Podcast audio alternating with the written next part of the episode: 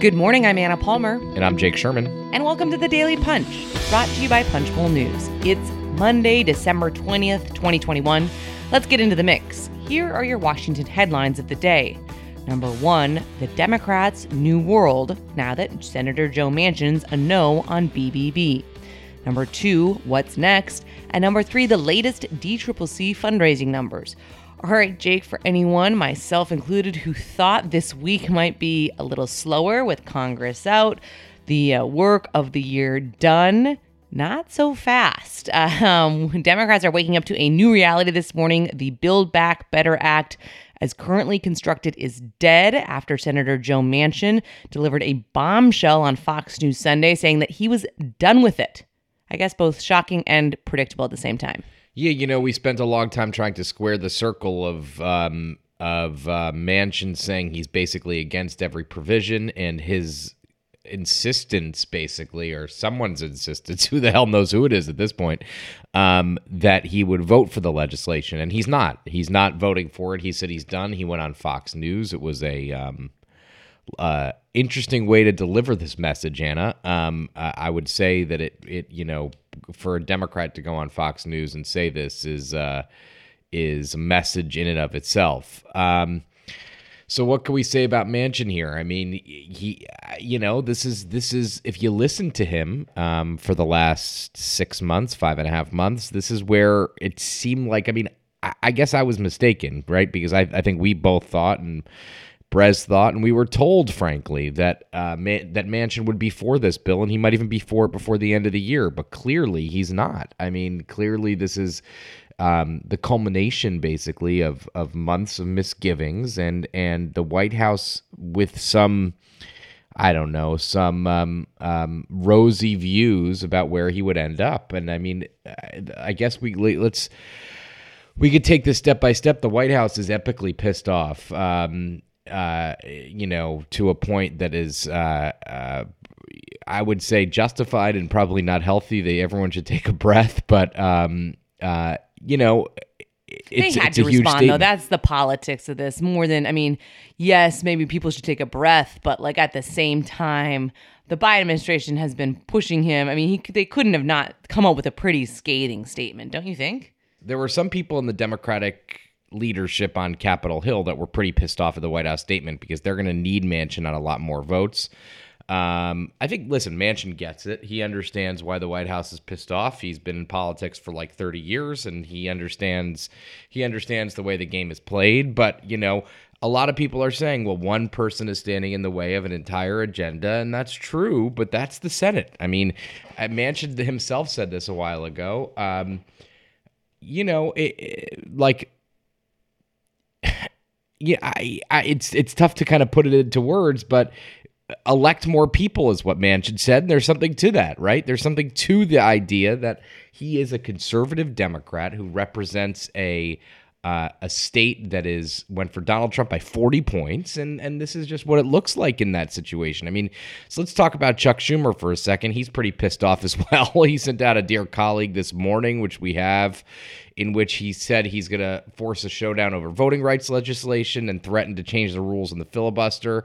Um, I, I, would imagine. Um, not imagine. Schumer said they're going to vote on the uh, revised version of the House passed Build Back Better Act. Um, and uh, they're going to keep voting on it until they get something done, which is, uh, you know, they're, they're, he's basically saying he's gonna he's going to dare people dare Manchin to vote against it. Of course, for Manchin, frankly, this is a very um, I would say this is a very good vote for him. He'd be happy to vote against it. It would be good. It would be good politics for him back home. Yeah, I mean, I think right what you have here is both the White House and Schumer, you know, kind of protecting their left flank. Progressives are very upset by this.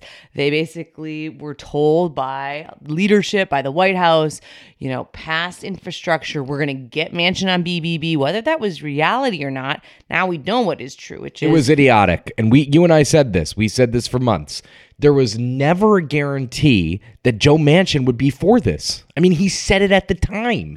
He said at the time, I've not committed to anything.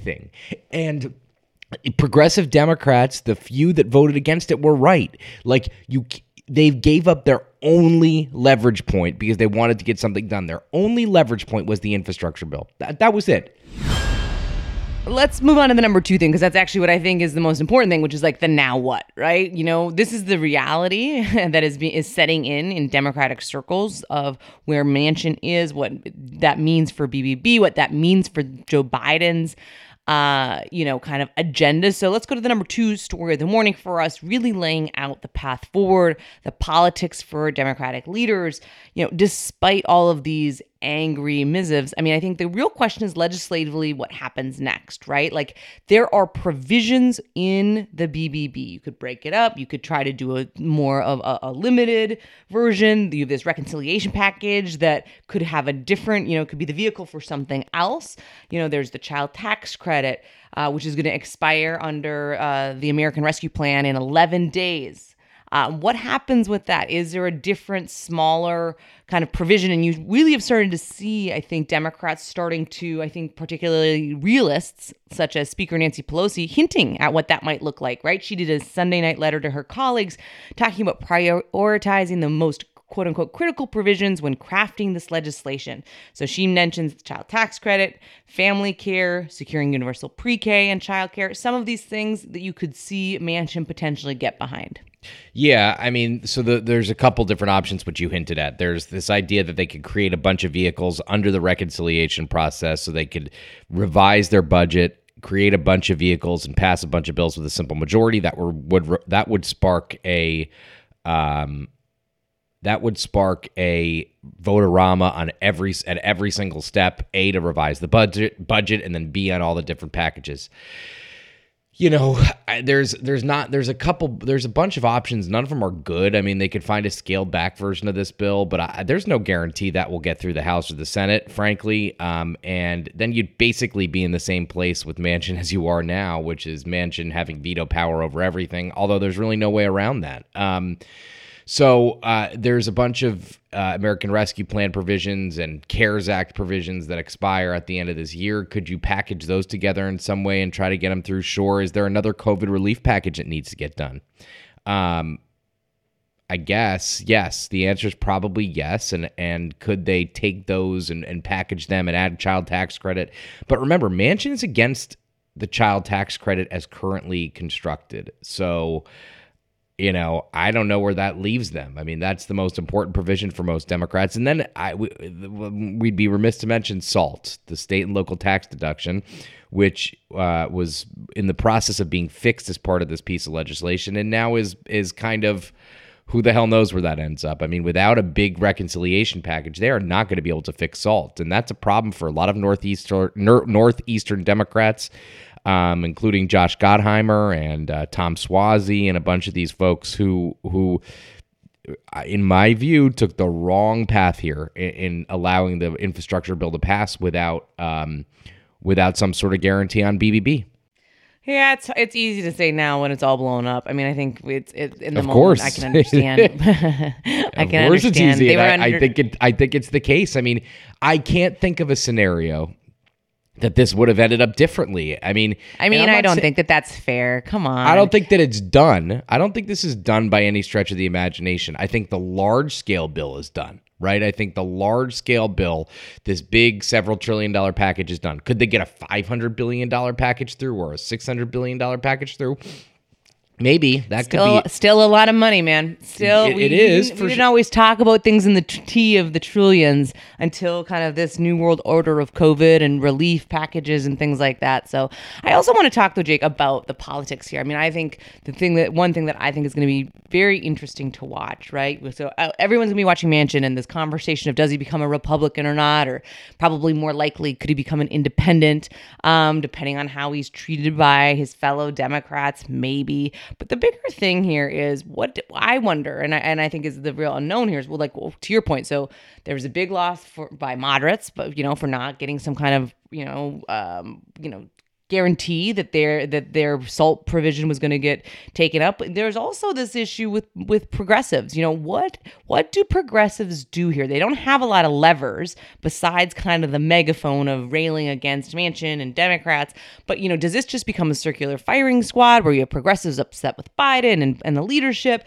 Can they get you know coalesce around something i think that's going to be something to watch too that dynamic of some of these progressives like the alexandria ocasio-cortez who didn't vote for the infrastructure package because they predicted exactly what happened right? They said we're not going to vote for this because the, it was not no longer twinned to the bbb but you know besides making a lot of noise is there much that they can do? No and, and i think it's safe to say that they're not going to take manchin's word for it um, in the future. Uh, I think that that much we could say. So, you know, I I, I don't know where they go from here. I, I would say this. I think that they're going to have a really busy couple months. you know, I think they're going to have to do, they have to figure out what they're going to do here on BBB or whatever remains of BBB. They have USICA, which is the big China bill. They have you know, the bill to combat China. They have government funding February 18th. Government shuts down in, you know, just a little bit less than two months. So a lot here, a lot here to consider um, for the first quarter of 2022. Um, all of it we're going to be covering quite closely, I would say. If anyone thought I was just going to pivot quickly to the midterms, I think what we have we are now guaranteed is that the first quarter of 2022 is going to be extremely busy on Capitol Hill, where we will be covering all of it. I do want to get to the last story, the number three story of the morning, the money game. We have some news this morning in Punchbowl News AM. The DCCC, the political arm of the House Democrats, has $12.6 million in November. That's a big number. Yep, big number. Best off your November by more than 3.6 million. They say they head into December debt free with 73.8 million on hand. 26 million more than it had in November of 2019. That's a, a pretty good pretty good number. We'll see what the NRCC has. Uh, obviously, DCCC is going to need every dime that it that it has to to beat back Republicans. Um, uh, kind of not uh, not easy path, but easier path to the House majority. All right, with that, thanks so much for listening. Just a reminder we are here all week, Monday through Friday, but then we are going to go dark. We are taking the last week of the year off from the Daily Punch. We appreciate your listening. Leave us a rating and review. You can also subscribe to Punchbowl News at punchbowl.news. Have a great day and stay safe.